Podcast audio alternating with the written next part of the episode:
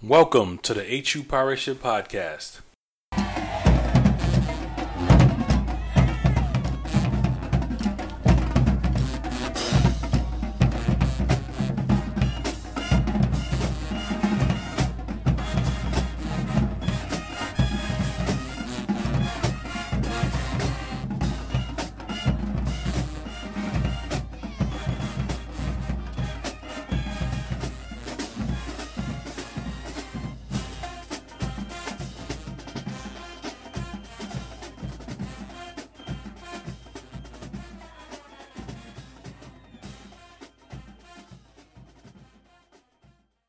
Welcome to the HU Pirate Ship Podcast. You can find us at www.hupirateship.com where we talk about the Pirates. It's year four, year four and episode number 47.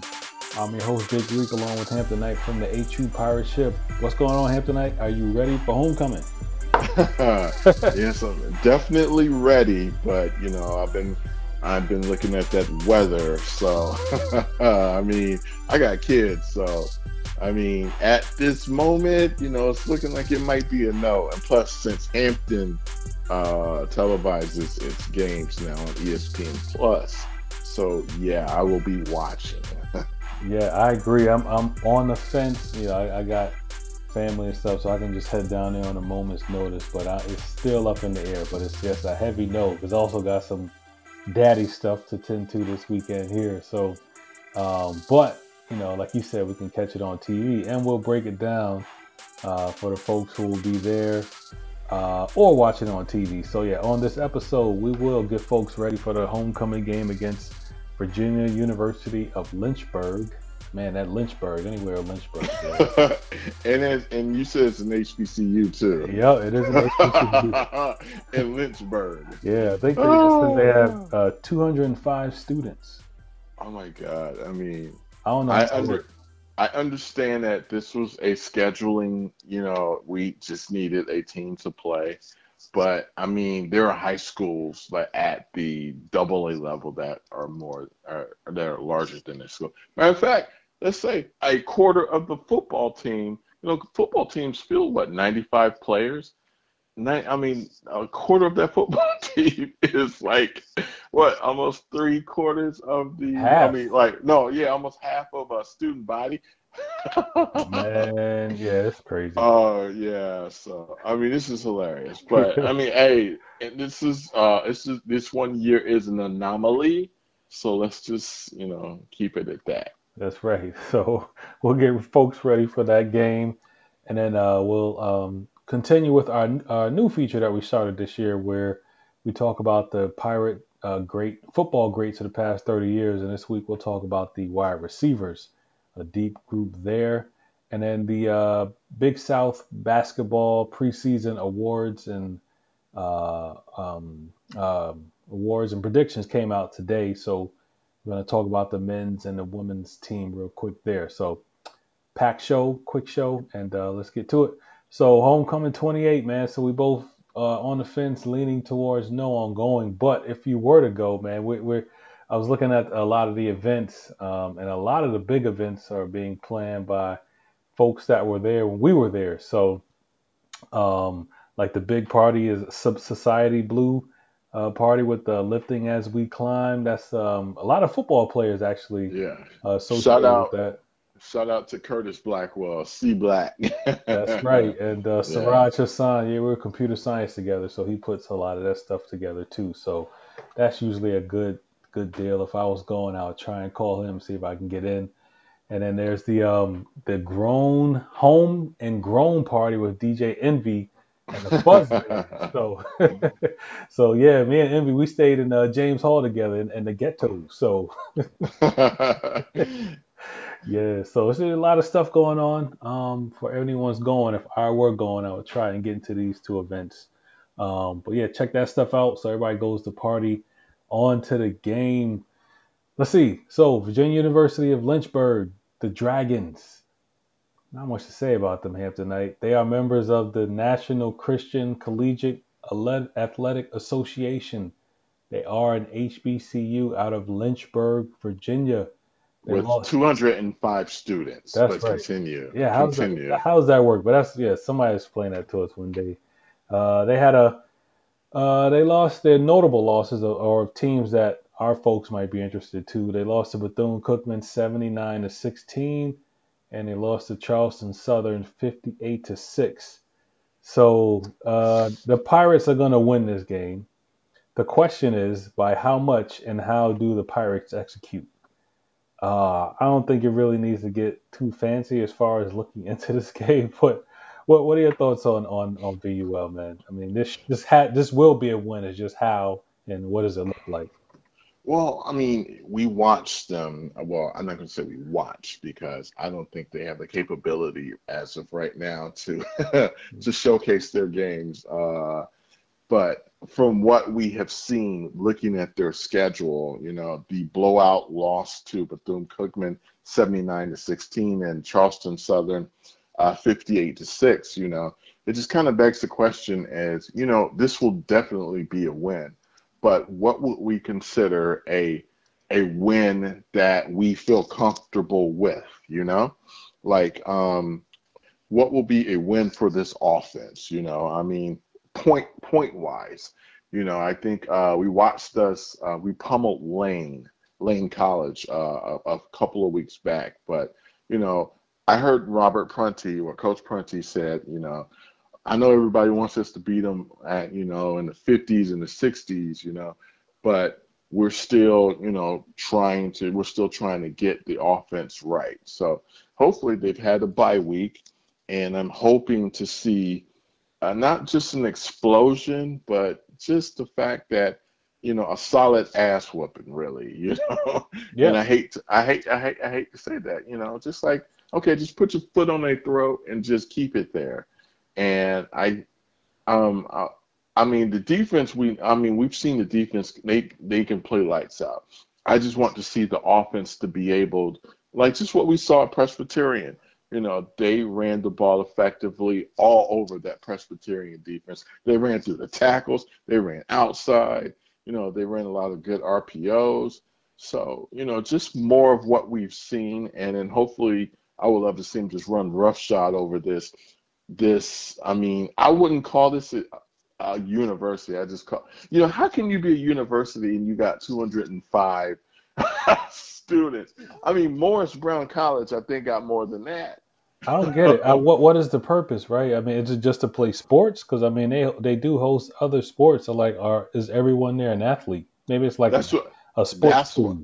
exactly that's what i was thinking because my younger brother who is an athlete he went to a uh, sports academy in atlanta called atlanta sports academy which was founded by a hamptonian by the way Hmm. uh, so Um, shout out to uh, to Pooch Carnell, Harry Carnell, and a couple other guys. You know, I you know Big Ira and uh, Damon Damon Dawson, Ira and, Ira and Damon Dawson. You know, they founded the Atlanta Sports Academy, which was similar. You know, a lot of these kids that go there, you know, in hopes of getting Division One offers. But that's what I don't know if that's what this um this uh program is, but I do know that this season, you know, for the Pirates, it's just an anomaly because you know we had to pick and choose. You know, we just, I mean we didn't have a, a a lot of the teams to pick with, so we just need to field a schedule. And plus, let's be honest, our our alums just want to see a massacre on homecoming. Everybody feels a little bit better when that score is, you know, not because of because it's a win, but the fact that it's a massacre. That's true. And and and uh, knowing our fan base, which person like most people won't even know. If you told them they were in the Big South or the Big, they'd be like, okay, they're HBCU, cool. Like that's most most people won't even know, man. Which is kind of But sad. this is the funny thing, though. I remembered when, um, because my dad, he's a he's a big follower of the SIAC football. When they went, he went to Savannah's first Savannah State's first game as a MEAC uh, team member, and you remember he's sitting in what Ted A. Wright Stadium, and a lot of the uh, alums, you know, they were in the stadium and they were like looking at the programs. It was like, hold up, why we ain't playing Albany this year? what Fort Valley at? And then, you know, everybody, you could just hear the murmur of the crowd. And then someone said, you know, y'all moved to the MEAC. What? Oh man, you know, and you know how, you know how uh, those older, you know, black brother alums, you know, like I know, I know, I'm gonna call Leroy the AD. I know I'm gonna talk to him. I'm gonna get squared away. We're gonna be back in the uh, the SIC next month. you know, it was just like it was like, how do you not know? You know, yo, I mean, you on you on every campus function, but you do not know that you know you guys went to the MEAC. And so now, what's going to be funny? I bet you next year, all the Savannah State alums when they go to the game, they find out, hold up, we're FAMU. We ain't playing FAM this year. Right. We ain't playing Bethune. What? What's going on? We, we playing Morehouse now? Yeah, you guys went back to Division Two. You know, so I still see it on Facebook and like some of the pirate groups. They be like, "What? We ain't in the MEAC no more." It's like we ain't playing Howard this year. Nah.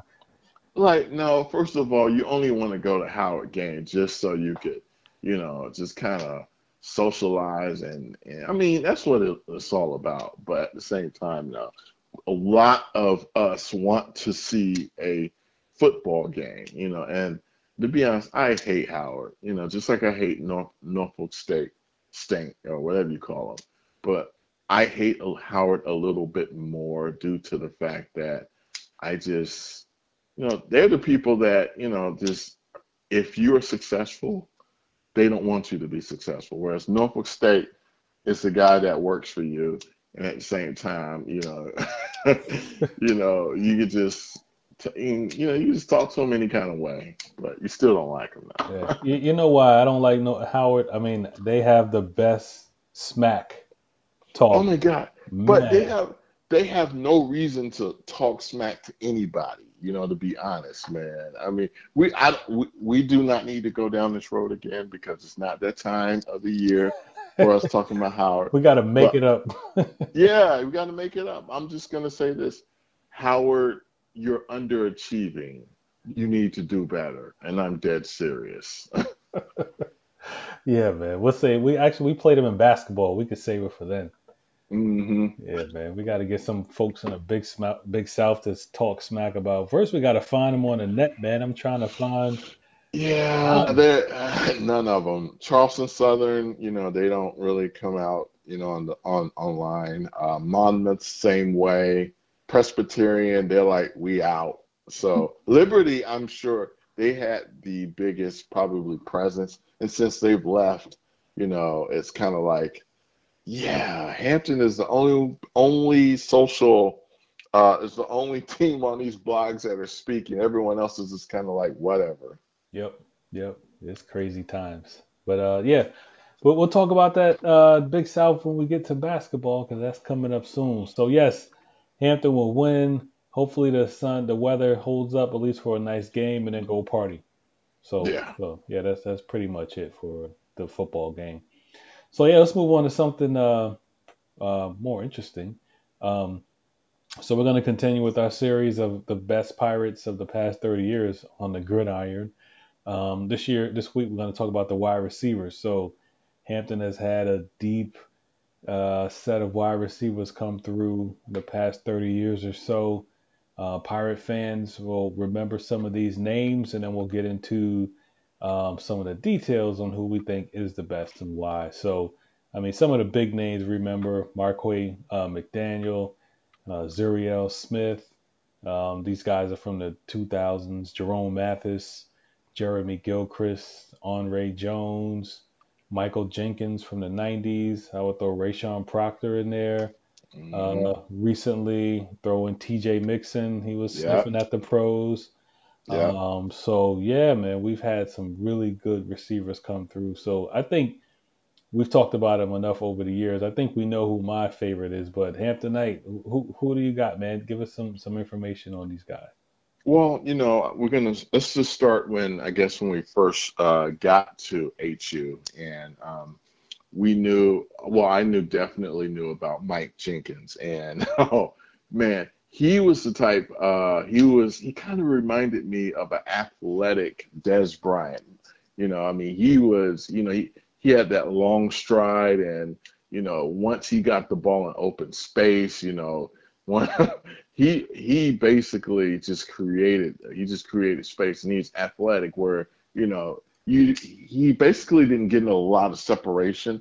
But once uh, I think it was Roy Johnson and Matt Williams, you know, once they got the ball to him, you know, he can just do a lot with it.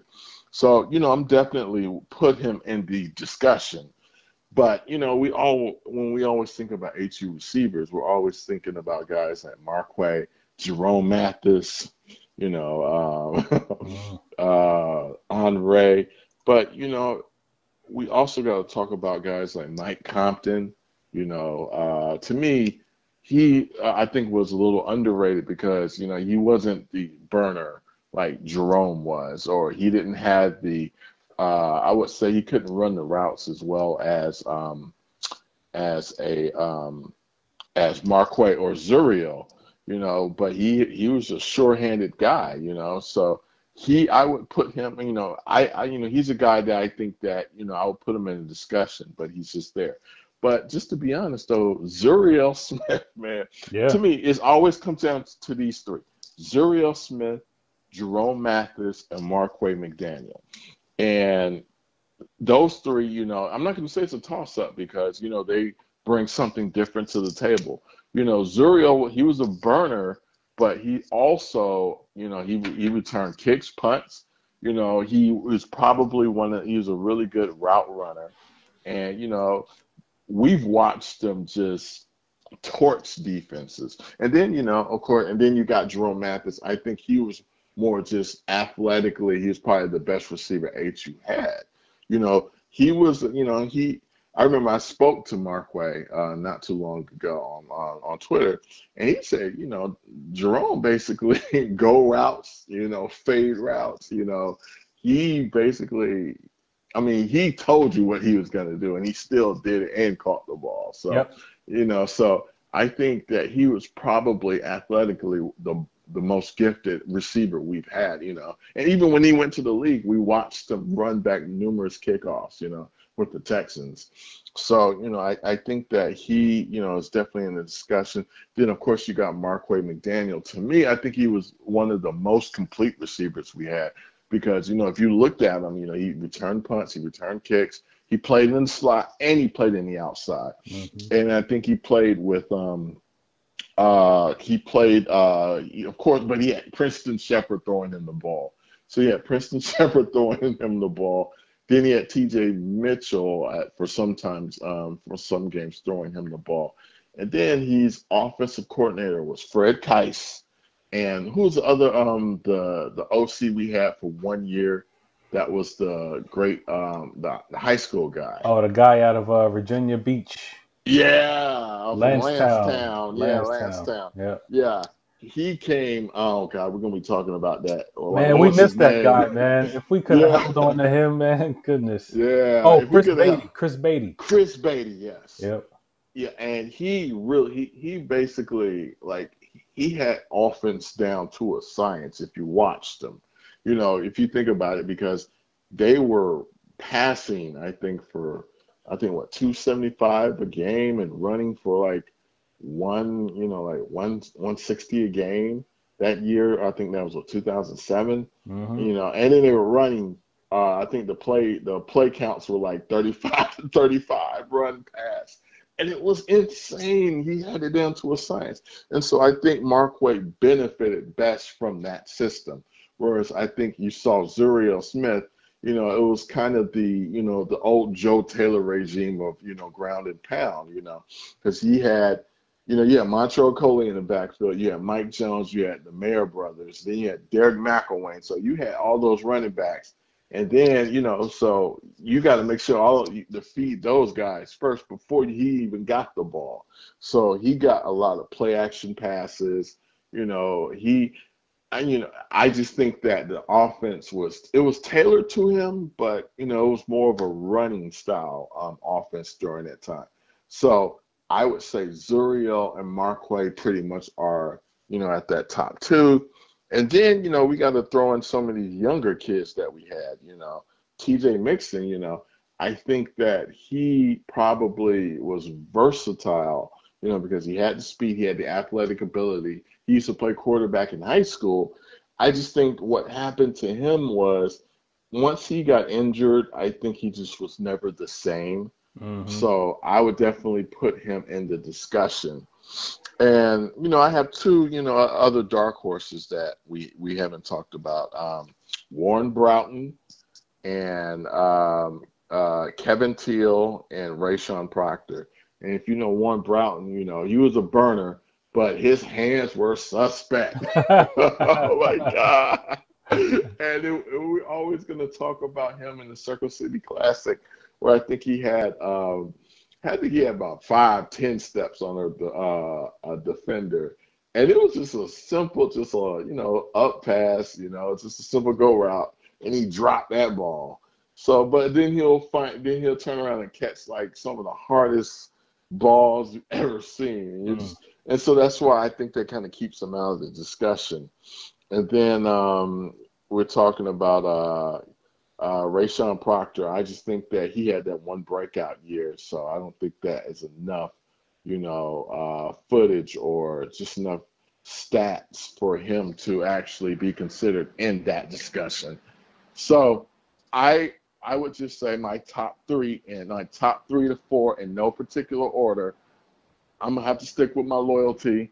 Zuriel first, um, then I'll take uh, Marquay, and I'll take Mark. And and this is the thing, Marquay spent I think what ten years in the um ten years playing professional football, ten to twelve years. Yep, So CFL, right? Isn't he like CFL, a, like a legend up there? yeah, he's a legend up there, and you know I'm I think he probably you know in Canadian uh, Hall of Fame football, you probably will get in. hmm So, I mean, I would say that Zuriel and uh, Marquay, I would say, are the top two. You know, everybody is always enamored with uh, Jerome Mathis, but you know, Jerome, I mean, hey, hell of a talent, hell of a player, but I just think from a complete perspective, I would have went with Zuriel and Marquay first and second, and then I would pick Jerome. And then out of that, you know, it's kind of a toss up between uh, TJ Mixon and Mike Jenkins. You know, they'll kind of round out the four and five. And then I'll toss in, I forgot to say, and I know you talked about this too, Jeremy Gilchrist. Yep. And ooh, he was really good. I just think that his he was He's just too his small. That was he was too small. And yes, and I think his senior year was very anticlimactic. Hmm And that's what I think hurt him the most because he had that one good year, that one, that junior year, where we were just like so enamored with what he was doing. And his senior year was a thud. hmm And it's just like I think that had he had a great senior year, I would have pushed out Mike Jenkins for him. Yeah, he was good. I mean, he, he broke a lot of records. We sure did. He Yeah. sure. But we got. We also got to um say uh think about this too. He had Herbert Bynes throwing to him, and I'm not gonna try and clown Herbert Bynes because he did. He he was really good. I just think you know he was injured um often a year, and then he had David Legree at some point in times who I think you know who we really liked, but they didn't have the chemistry at certain points. And then he just had like you know, hodgepodge of other QBs who just, you know, were, were they weren't really uh there. You know, I just they, just weren't really good enough or capable enough to getting him the ball the way he needed it. hmm Yeah, that's true. That's true. yeah, so I I agree with um your top three, um, but I would say my favorite player, well, your top three of Zuriel Smith, Marquay McDaniel, and Jerome Mathis. Oh, we forgot about Andre. But Oh, Go uh, yeah, Andre, yeah, oh, nice I'm too. sorry. I'm sorry, everybody listening. Andre Jones. No, I'm taking out T.J. Mixon. I'm putting Andre Jones in there because you know he spent about four or five years in the league, Yeah, you know, bouncing around. So. that's true, man. And Yo, many of these guys were on the same team, man. They were on the sa- exactly. And then the thing is, Andrea Jones did not have the, you know, he didn't have the speed of, you know, Smith and Mathis and to some extent McDaniel, but he was a he ran good routes. He had sure hands. He's more of a possession guy. But he also, once he caught the ball, he could run. You know, he was the type of guy. You know, he had a big body, Yep. so he he went over the middle and he took a lot of passes. I remember him in Orangeburg when he took a, uh, I think it was like a third and ten and no fourth and ten, and he went over the middle, went high, caught that thing, and took a shot. And my first thought was just like, he's going pro. He's definitely going pro. You can't make that shot and take that shot. I don't care what level of football you're on. And, you know, he just was the type of guy that I knew that, okay, he'll probably fit a need for offensive scheme in the NFL. And I've seen, we've seen him play at Indianapolis where he caught a, a uh, touchdown pass on, I think, with Monday Night Football. Yeah. And he played um, at um, Arizona, you know, for a couple years, and then bounced around from I think Green Bay to Chicago, and then uh, lengthy career at uh, CFL. So I would definitely put him in that discussion. I would say in that five discussion, I would might knock out TJ, and well, no, I would knock out Mike Jenkins and put Andre in there. So for me, I'm sorry, I have to go back. Zuriel Marquay, Jerome. TJ, then uh, then uh, no, I'll put Andre before I put TJ in there because Andre made it to the league. That's Yeah, all. I agree with that. I agree with that. So yeah, I, I agree with all that. But my, my favorite has to be, um, uh, of course, Jerome Mathis. Because I mean, Oh like you, yeah. like you said, I mean, they would triple team him. He still beat him. I mean, he would outrun them all. He would just outrun three men. That's hmm I did- but you know, during that time, I just wish that the offense was a little bit more balanced with Mathis. I mean, because he opened up so much. I just remember that William and Mary game. He's running, getting triple team, and we're just trying to hold on to the ball. And at the end, you know, you start to go for those bombs, but guys were wide open under. But that, that's a whole nother story. But nah, Mathis Yeah. is my favorite. But then I remember Zuriel Smith. Like you, you didn't want to punt it to him. No.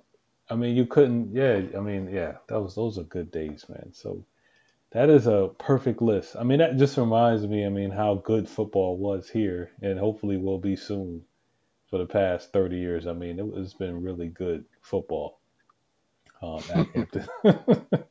It'll be back, right? Yeah, yeah. You know, I'm I'm confident in the current regime that it will be back.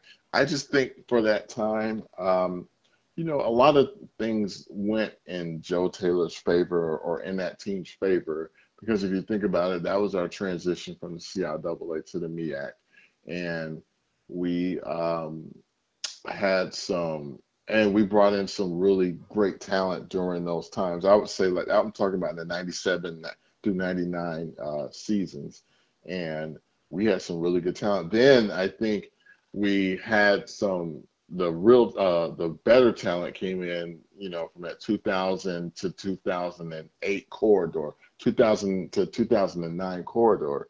And man, we saw some studs that came in the program. So I think, you know, that is Prunty's specialty is bringing in some really good um really good, you know, recruits like that. So, you know, I'm hopefully we can see that again. Yep, I agree. So yeah, man. Hopefully, uh, have folks. A lot of these guys should be back for homecoming. So hopefully, we'll give them something to talk about and argue about.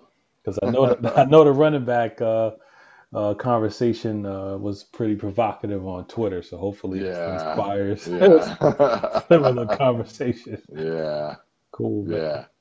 So yeah, let's move on to basketball real quick. We'll we'll we'll go in depth on basketball in a couple of weeks, but as the season gets closer, it's like three weeks away, something like that. But um, today, the Big South put out their preseason predictions.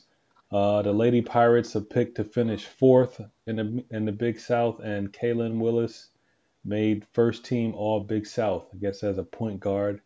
And then uh, on the men's basketball team, uh, we were finished to pick third, and Jermaine Marrow uh, was uh, first team All Big South uh, as a guard, I guess a combo guard. So some good talent. Big South is showing a lot of respect.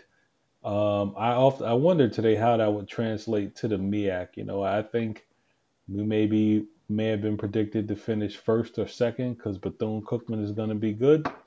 But um, yeah, so we're getting a lot of respect coming into the Big South. I'm interested interested to see how um, the team can sustain playing against a higher level of competition for an entire year. Um, because in the MEAC, you know, maybe the first or second team is really good, um, yeah. but in the Big South, from top to bottom, it's just better. So you gotta have to you have to up your level. Kind of like what you were saying about the the volleyball coach, saying yeah. that you know we have to learn how to compete in the, in that conference because it's a little bit different. Um, you have to compete just a little bit longer, a little bit harder, and we just have to see how the the team, the basketball teams do that. But you know, getting respect, man. What do you think about those those rankings or the predictions? You know what? Um, I am pretty. You know, I'm, I'm definitely satisfied with um with the rankings, and I think that you know Ed Joyner has you know the team on an uh, excellent traje- trajectory. You know, with the players that he has on staff, and the Big South we know is not known really for football conference, but you know, they have some pretty good basketball programs in here. You know, um, High Point. You know, Tubby Smith is there. You know, we also got Longwood, Radford. You know, and uh, Winthrop. You know, so mm. and we've all heard of these programs. So, you know, we think. You know, I think that. You know, but you know, I will say this too: the style of play that we've had in the MEAC. You know, does it translate to the Big South? And if we know the MEAC basketball has always been up and down, up and down, up and down, mm-hmm. you know, it's like our, a lot of our players in the MEAC were like if you looked at the lineups of each team in the MEAC, you would see three oh three to four guards and a big forward. right. And they're all running, you know, whereas if I've looked at a couple of the rosters from the Big South Conference and I would say each team has a seven has either two seven footers.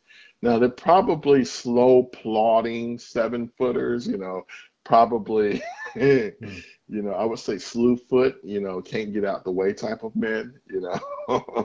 you know, I would say the Mutombos of the world without that ability.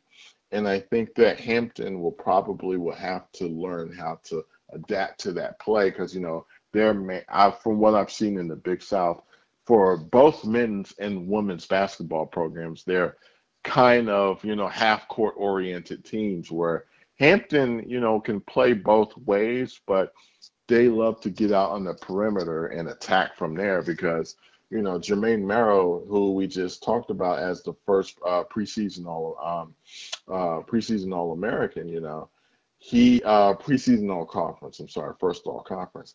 He's oh god, his game is situated where he's constantly attacking. You know, if he can get you on that wing or if he can attack going straight through the paint, you know, because he has multiple options where he can just dump off to the big guy down low or he can just take the floater. And I just think that serves him well. And I just think that for the men's team, they're to have to, they're probably to spend the very first 10 to 15 games trying to fill their way through this conference. And I think that that will probably a little bit detrimental to the team because they're at the point where they're trying to figure out what works and what doesn't work. Whereas in the MEAC, you just know that play good defense, get some steals, attack that basket, and that was a constant with the game. And whereas the Big South, you know, you would see a lot more shooters a lot more uh, set plays. So, you know, that's just one thing I've noticed on the men's. As far as the women's, the women's is the women's basketball for the Big South is very slow. Mm-hmm. It's very half court oriented. Like you would see games that end in like 39 38, you know. Mm-hmm. you know, it's just like, oh God, you know, it's like so I think David Six, you know, with his constant attacking defense, you know, I think that is pretty much suited for that type of conference where, you know, because he will try, he always tries to turn defense into offense. Our biggest issue with uh, his uh, coaching style, it, it, does leave a lot of our players either injured or tired at the end of the game. And God forbid it's a close game. Then if it's a close game, then we will actually struggle. but I do think that uh, we're, we're better suited on the basketball standpoint. Right, right. My my one big observe uh, observation, I agree with all that. Is, is basically what you said is that the Big South is bigger. Yeah. I mean, the guys, oh, their guards are bigger, got more muscle. Um, their big men are bigger. They're not as athletic. Like our guy, our big men will um, catch an alley oop, you know, Yeah. get some rebounds. But their big man is gonna do uh, some some pick and pops. They're gonna do pick, yeah. they're gonna do pick Yeah. and rolls. You know, they're gonna be shooting threes. Like you know, so that'll be a transition. But they ain't running up and down them courts though. No, no, yeah, that's, that's when we yeah we can we can run, man. But they you know they just gonna slow it down. So like I said, we'll, we'll see, we'll see. But it should be interesting. And the good thing is that at least for me, the Big South, Big South is situated here in, in Carolina for the most part, at least for the, the heart of it. So there's gonna Yeah. be tons of games here. Yeah. I mean, I saw on Twitter today the Big South was trending Yeah. because of the yeah. conference. So Yeah, the conference, yeah. Yeah, yeah. And you know, it's just like they have some teams here in Virginia. You know, we we, we see you know they got Radford, you know, Longwood. So you know, I'm gonna I'm going to definitely check out a couple of games. You know, um, I'm I'm still uh, I mean I still would love to t- um, check out a home game this year. But you know, I will say this too. Ed Joyner has really, you know, tr- uh, adapted to, I guess, the big style of play because if you notice, we now have a seven footer in Pierre Sal, hmm you know, um, and we got uh, the six foot eleven kid, you know, James Dunlop out of Hargrave. So he put some size on there. Um, I'm just a little bit uh, interested to see how they, you know, they develop, you know, because we've watched Pierre play. You know, he does have some handles for a big guy, but he's a little slow. So, hmm you know, I could see, you know, I just don't want to see him in matchup problems. But he can also throw that ball down too. So he, he's a pretty good dunker. As far as the James Dunlop kid, you know, that we have brought in, I would say that he's more of a, you know, he's a project. You know, he's he's a big body. You know, 6'11", 230. So just going to be interested to see what happens with this kid. But we're all we do know that we got Trayvon Barnes, Kalen Fisher, you know, these and Akeem Mitchell, and these guys. These Wait, wait. Have you seen any pictures of Barnes on the net? Yo, he's been working out. I mean, What? he, he, he yeah. No, I, I think I saw some, you know, Instagram, you know, just no, following the he's men's. but Nah, I, I saw a little muscle on that frame, man. man, he's six nine, two ten, man. Dude, I don't remember when I was two ten. That's the one. Man, I might have been in middle school when I was Oh God, man. Oh Lord. I mean, oh, I wasn't two ten since. Oh, I never mind. I don't want to. I would two ten. I would love to be right now. I agree. Cool, man. All right, so yeah, like So I said, so that's good stuff, man. Lots to talk about with basketball, so we'll get into that next couple weeks, and that's all I got, man. I hope everybody uh, enjoys homecoming this week. Any any final thoughts, Hamptonite?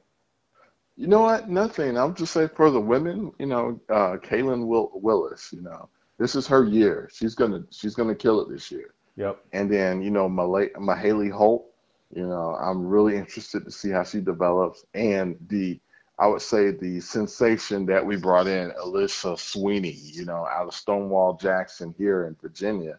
And um, I followed her up here, and I would thought that was a very good pickup for, you know, David Six. And, you know, and then we got Alexis Johnson, you know, out of uh, Fort Myers, Florida, you know, she's a six four. Uh, you know, so I'm just I'm interested to see how they um how six gets them, you know, all all um all together. So Oh, you know like you said, you said earlier, he gonna run them into the ground. They're gonna play defense.